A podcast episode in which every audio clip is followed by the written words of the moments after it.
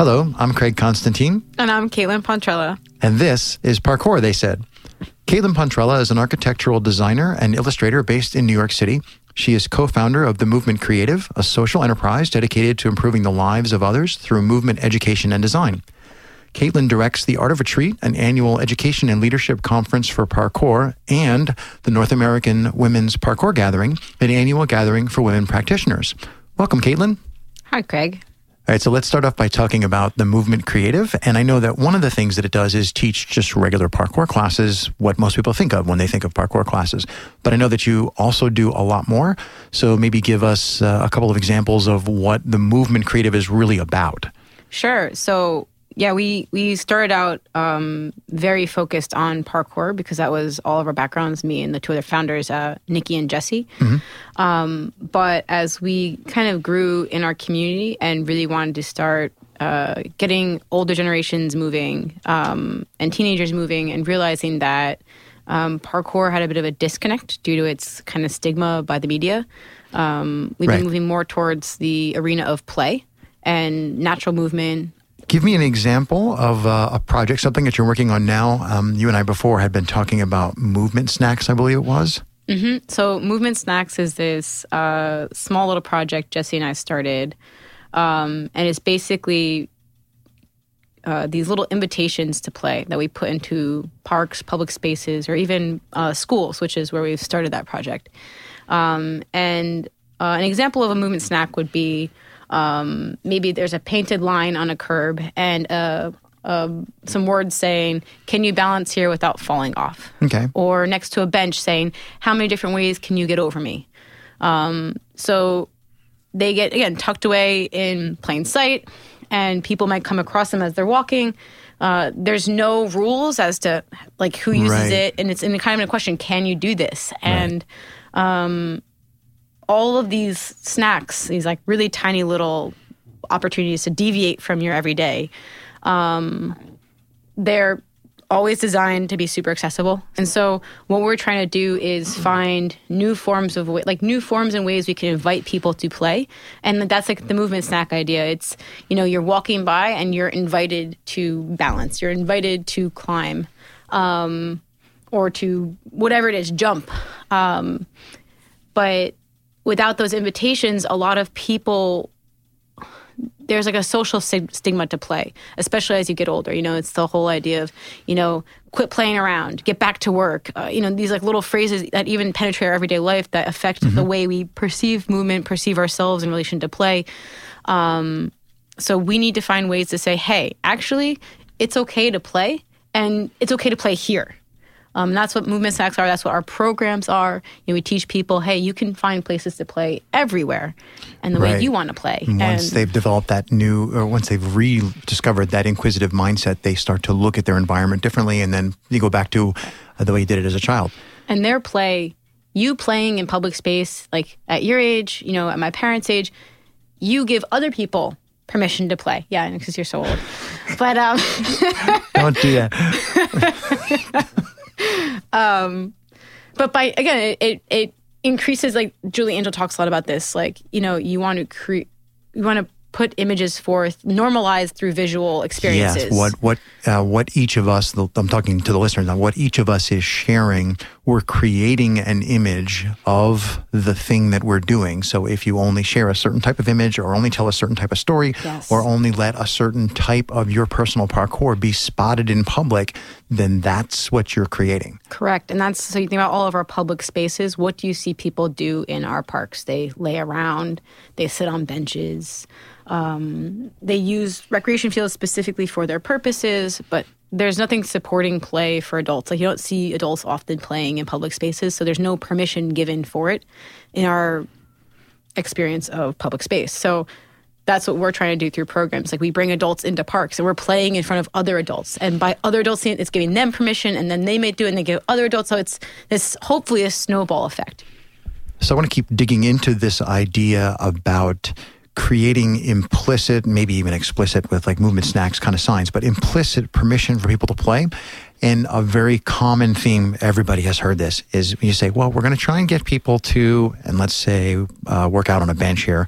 How many ways can you find to get over this bench? And then somebody immediately goes, but there's a risk of danger there. So, how do we balance that perception of risk? Do we balance that perception of risk or do we try to dispel that perception? So I think a lot of people exaggerate the risk in their head. Um, again, a lot of if we do parkour specific, there are already these kind of preconceived notions of what parkour is. But even with play and jumping around, any sort of rough housing, there's always this kind of like aversion. Um, and across the board, and how I talk to city officials and uh, groups looking to implement something for play or parkour, even in the form of programs, the concerns are always, you know, security and uh, safety of the participants or of the assets of the park, the infrastructure of the park, um, or even fear of legal repercussion. Um, however, I think that humans uh, are fairly I have a very like strong like sense of self-preservation and a lot of people are fairly cautious as it is to begin with with their movement.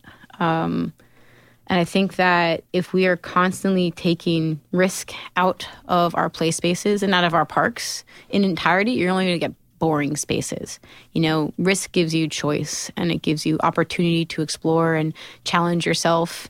Um, and you again risk is a choice and we have to learn how to negotiate acceptable and unacceptable risk in our lives. And so, play is a very safe space to learn how to do that. Um, so, like I said, if you remove it, right, you're taking the value out of the movement. Exactly. And like I said, getting left with boring public spaces, boring playgrounds, like the out of the box systems that right. you see popping up everywhere. That, like, yeah, I can't tell you how many times I've been to a playground. You see like there's a giant colorful play structure thing and none of the kids are on it they're actually over there in the like playing right. with the dirt and the stone or like right. whatever it is or the metal that they found laying around about like yeah because there's nothing yeah the creativity the designers of that play space that we're talking about they removed the creativity that was necessary in order to play so that the kids who are inherently creative and inherently seeking to fulfill that urge to be creative. They, they don't go at the play space; they go at the picnic table. Yeah, exactly. Because there's more there's more of an open ended question there to answer. Right. Something creative, um, something worth exploring. Right. You're not being told what to do or how to do it. So obviously, we're talking about Western culture here because that's where we are, mm-hmm. and um, in our culture along the way, the normalcy of play just went away. So if you are an adult and you're out balancing on a railing, that's abnormal, and that's going to you're going to get sideways looks and glances. So how do we get that back? Like, how do we move people back to seeing humans balancing on a railing and just thinking that's normal? Right, absolutely. Um, and that's exactly what we're trying to do with these kind of invitations. I think that people need to uh, rediscover play for themselves if they're going to be tolerant of play coming from other people. Um, and because again, there's such a strong disconnection from for so many people from what their bodies can actually do. Um, because again, their experience is going to work, sitting down all day. Um, they don't actually understand what the human body is capable of, right? Um, or what their human body like that. It's not it's not an exception to be able to balance and not not accept to be able to jump. Like everyone should be able to balance and jump and climb. Right, that's your birthright. That's exactly. the way your body it's, works. It's the universal human language uh, movement. Um, so I think that the most important thing that needs to happen is uh, creating these like very low risk, uh, very high accessible, like high accessibility like opportunities and invitations to play, to move. Um, in your public spaces that start to normalize play again, um, break the social norms, especially, like I said, because uh, for a lot of people, know this is changing with the emergence of social media uh, and these kind of like playful tech companies that are popping up and talking about having better, more playful, fun oriented cultures. Um, a lot of people still have like a cubicle life experience or stuck behind a computer, and there's not a lot of room for creativity or play or any of these things. So there it's it's so absent from every other aspect of your life that it's hard to allow it from other people. So inside parkour there's something called parkour vision And mm-hmm. people who, you know, Caitlin's nodding, people who do parkour, like, yeah, yeah, yeah, I know what that is. And I, I call it obstacle attraction disorder. And, and this is where you, and everybody does this. You're simply drawn to um, railings and walls and obstacles, and they, they sort of have this inherent beauty that you see because you spot the inherent movement opportunities that are there. But along the way, I had to learn that. In the beginning, I had no idea what to do anywhere, anytime, because I didn't have my own built in permission to play. Mm-hmm. So, people who don't do parkour, this parkour vision is really central. Absolutely. I think that um, parkour vision, and I wish again we had a different term so that we can pull more people to. Uh, right. When you say the P it, word, people know, go, I'm too old for that. Uh, exactly. And it turns them off because they have this, again, idea of extreme athletic endeavor. Um, so play vision. There's, there's some other way I'm sure we can describe it. But basically, um, I think it's probably the most valuable thing anyone can learn from parkour. Mm-hmm. And that, uh, which is why I I think that people should try parkour no matter what they're coming from, like architects, city planners, uh, even people running companies. You know, this is going to change the way you see your world. You know, this is no longer a sidewalk. This is my stage. Uh, this is no longer scaffolding. These are pull-up bars. This is a jungle gym. Um, this is no longer a bench where I'm going to sit. This is right. my playground. I mean, I, go back to the I bench, go into New? York City and I'm like, look at all this scaffolding. but for but for most people, their experience of New York City, and I hear this so many times when people come visit me, is there's this oppressiveness to the city. You know, it's oh, everything is paved and everything is you know, there's rules, and I, I pedestrians walk on the sidewalk, and the cars go here, and the buildings go there, and public, private, this, that. You know, it's everyone in its place, and you know, delineated and explicit, gridded out, right? And so, um, and then everything's policed, and you know, so all of that you know leads this sense of oppression so if you don't have this vision and like what this vision enables is you to walk out into your city and realize like no this isn't this isn't somewhere i'm forced to be uh, this is a place of extreme opportunity. This is a playground. This is this is like the ultimate like place to live, uh, the most joyful place to live, the most freeing place to live because I can now everything here is a tool for me to explore and improve myself. Um, and that is really like that is so powerful and when you start to see your world as something more online as like a tool and an obstacle to interact with play with you're going to take that lesson and look at other obstacles in your life you know your relationships your your job your work um, your health even you know all these things are going to be so strongly ultimately affected by this tiny little change of yourself in your city or yourself change of perspective. Exactly. So uh, across the board and again that's what we're trying to do the movement creative even is how can we take these this really powerful um, idea experience in parkour and bring it to a larger group of people as a part of play because that's what play could do. And this is our look at play. So in a couple of the previous interviews, I've been talking about balance and sort of digging into flow state and finding, mm-hmm. you know, uh, what some traditions call the infinite moment. Okay. And one way to access that is through balance. And I also think, this is my personal opinion, I also think you can access that same idea through parkour vision. So when you encounter a new space and you have that little momentary pause and you're looking at that space in a new light, mm-hmm. that almost seems to make time slow down. And I think you can also get into flow state that way by seeing the novelty in how you would interact with a space. Absolutely. I think it also gives you a deeper appreciation for the spaces that you're in. And uh, I've talked to so many people who, when they experience parkour vision or they start to see it and they take their first parkour class and they go out, um, the whole world is kind of new to them. Where like before, and a lot of times people tune out when you walk. Or I again, I'm New York City, so people tune out when they walk around. They're on their phones, or you know, you know, you stop paying attention to the, thing, the small details around you because they've always been irrelevant. But realizing that there's nothing irrelevant about your environment, and that right. you know, this isn't just a curb. This isn't just you know a barrier keeping me out of here. Like before, where they were just like uh, elements in your background that create the scenery, they're now, again, pieces of your playground. And uh, people talk about having these really um, powerful, almost spiritual uh, kind of experiences in public spaces and in everyday spaces uh, right after start learning how to do parkour because uh, they realize all these things that they've been missing out on. Right. They've been they've been enabled. They were enabled originally, and somewhere along the way they lost that, and then they've been enabled again, and that's a very powerful and that's feeling.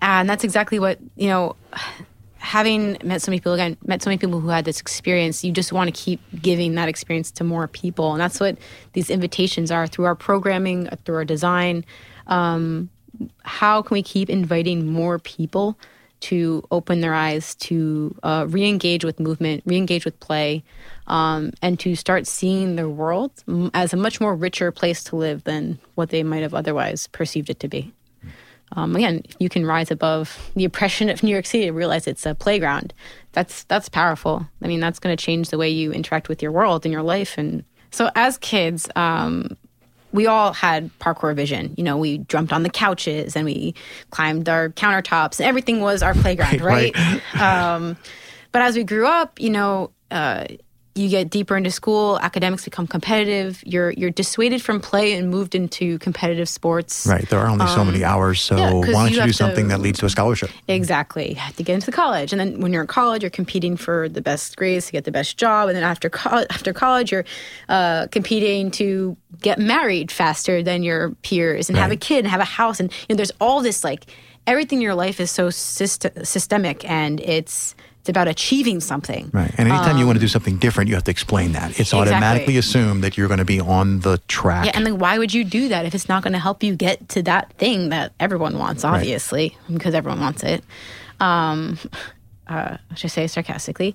Um, and when you get back into playing as an adult, you Yes. rediscover what you set on the shelf Exactly. 20, 30 years so ago. that's like when you find parkour. Some people find obstacle course racing or kepler. This like playfulness.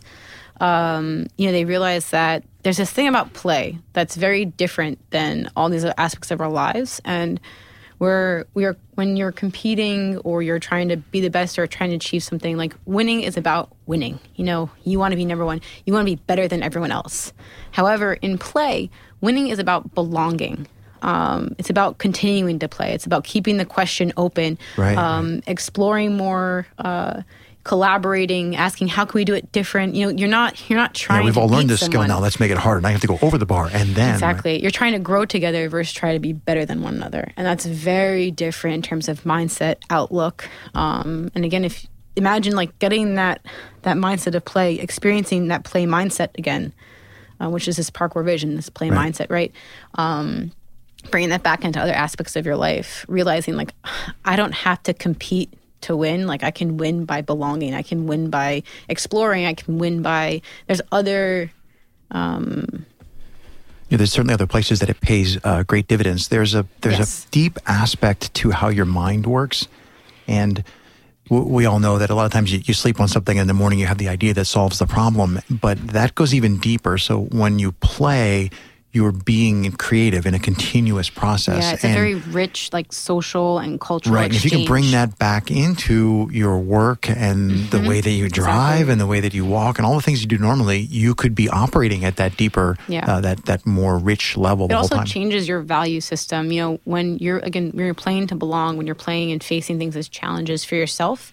Um, imagine like if you were making decisions about your future, not like pivoting from a place where you're saying like I need to be better than this person, or I need to get a like I need to be the best on the top, whatever it is. Right? That's what winning is. Um, but rather, you're coming from a place. How can I grow myself? um, without thinking about the other people in the room. What's what's best for me? What's most interesting? Um, what if we all followed our Right. creative whim versus trying to beat out Joe over there? And Right. So everybody talks about, I want more people to come out and train parkour with me. I want more adults. I want more kids. I want more Mm-hmm. girls to show up, all these things. And I think the gateway to that is by encouraging and inviting more people to simply play. Absolutely. And there are a couple of examples of that. Like you can make up scavenger hunts and Mm-hmm. get people to try and do that. But there's a really good one. I think it's from Greenville, uh, Greenville, South Carolina. Yeah. So there is this project called Mice on Main, and uh, I believe it was a high school student came up with this idea to cast a bunch of uh, mice that are like maybe like a Yeah, foot big, size of a most. softball, right? Yeah, not very big at all. Um, and he put them all up and down the main street of the town, and uh, some like one was up high on like a a light fixture and one was down low and there's they're all over right and so people are go to this town now and they walk around and they they go hunting for these mice because they know they're there and all the shops like tell people like oh did you find the mice on main and you know what you see is people walking around laughing, like in these like fits of joyous surprise. You can you know when someone has found one. I mean, uh, I I heard about this uh, from an author named Peter uh, Kageyama. He writes this book called uh, Lo- Love Where You Live. Sorry, uh, really great book about activating your community through play. Um, but you know, you have people like squatting down, getting on their toes, taking Right. pictures. You know, this is a really small way that people are trying to use their bodies, even. Um, think about how you can take that idea and like use that in your town. Like, what are the cute little cool features um, that make your town uniquely yours? And how can you create a project that like marks them out and has people hunting around for them? Right. That's Literally people, invites them to interact with it, interact with their world. and that's like going back to the idea of like people see sometimes walking as work. How can you re- how can you uh, reassociate movement with positive feelings? For a lot of people, they don't have positive feelings towards movement. So uh, if if I walk around a city and I'm laughing and I'm having fun, I'm for, probably for one of the rare times associating movement with this like walking and with like joy and laughter and play and that'll make me want to do it more. Um, so that was a very tiny project, low budget, and it had a huge impact. And I think there's lots of little things like that through art, through music, um, even through signage. You know, uh, there is another project that uh, a student put up a bunch of signs telling people how, like, it's seven minutes to walk here and ten minutes Right. to walk Five there. blocks to this, and yeah. exactly, and And just like stuck them up, no permission. walking. And then people started following the signs. And Yeah. eventually somebody said, What are these signs here? Let's take them down. And then there was like social outcry because no, we like our signs. Yes, exactly. And that, I think that's turned into a project called Walk Your City if you're interested. But um, so really small things can get people just moving in a way that's going to have them happy and moving. And you get people happy and moving, they will look for more opportunities to be happy and moving, which will bring them to you. Right. To your parkour class, Hopefully. to the yeah, to the, to the class that you created for over things. forties, or they Yeah. play handball or this. And honestly, it doesn't have to come to you because at the end of the day, what we all want is to see more of us moving and, and using our bodies and sharing in this universal language, right? So um, even if it ends up just encouraging more people to move, you you're accomplishing the greater goal ultimately, right? Why else do you want people at parkour? It's to have them celebrate being human through movement. continuing talking to people who are running some sort of community or a parkour group or they're coaching or teaching and a lot of people have ideas. I would like to and, and it's a good idea. They want to put some scaffolding in the park or they want to pay to help fix the benches or something. Yes. how do those people go from having an idea to actually getting that done? And i bring this up because you work for the new york city parks, department, Yes. Um, so I think the first step, whenever you have a great idea or a project you want to bring to life, is to find partners. There are so many people in your community, outside of your immediate community, so interested in improving the where the place where you live.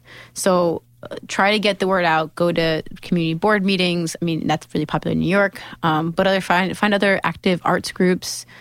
Um, yeah, like in my of- local community there's like a regular monthly meeting of citizens at the library Yes, exactly, exactly. So find those groups and bring your ideas there and get feedback. You know, start the process and make it shown that it's not just, especially if you're coming from the position of parkour, this is not just about parkour. This is about everyone in the community, and this will benefit everyone in the community. And you care about everyone in the community. That's really important. Um, find some people to onboard with you, to experiment with you, to brainstorm, and then take it to the next step. Find people in government. Um, a lot of uh, communities have advocates uh, trying to engage their community, the people, their citizens living in it, um, and present your ideas. Honestly, the best thing you can do is have as many partners, build support before you bring it before people. And right then- and the, the more that you can come out at the first iteration with ideas and solutions as opposed to i think we should have x. Yes, give me exactly. you know let's do that and then the person you're talking to says well how are we going to do that so the more Yeah. to the more you can work up the idea and have solutions for the idea Yeah, and also don't you can have your pie in the sky idea, but also make sure you have a couple of more like budget friendly, reasonable. Uh, I could do it tomorrow by running to Home Depot with five hundred bucks. Right. Uh, you know, Yeah, I sometimes think it's they call that the garden hose solution. It's like Yep, we that have a was what- park, and the park should have a water feature to it because the kids want to play in it, but we don't have any money. So the neighbor who lives next door bought two garden hoses and ran them across Yes, and like tied them to a tree. And look, you know, it's a, a play water park. Yes, exactly. Um, that's another thing from Peter's book, uh, and it's I think it's a brilliant way of approaching a problem um, and testing an idea in your community without your community having to have full buy-in yet. So come with ideas big and small on the on the spectrum, and uh, don't be afraid to pitch something smaller to get it done and make a proof of concept before you go for the Right, and to demonstrate that you can run. follow through and that you're really committed to the community, not just that you you're know, a partner to the popping up. Right. Exactly. You're not just using them to get your agenda pushed. Right. And of course, the final question is three words to describe your practice. So I submitted this answer to your website uh, a few months ago, and I wrote that my practice is sustainable, playful, and collaborative. And it definitely is. But more than that now, it's definitely become about, um, we were talking about earlier, Im- inviting others to join me. So where I've gotten so much that I've needed out of my practice, my practice is now about getting other people to join in. Um, whether it's from like even just saying, "Hey, like, can I join you in that challenge?" or "Want to try this?" To the movement snacks where they're You're trying to facilitate the community to join Exactly, you, even figuratively join you when you're not actually there. so that that's really what my practice today is about. It's about getting others to come out and play. Well, thank you very much, Caitlin. Yeah, thank you. And of course, there's a website. Visit parkour.theysaid.world for this episode's notes and transcript. The site also has writing from people around the world, and everything is available in a dozen languages.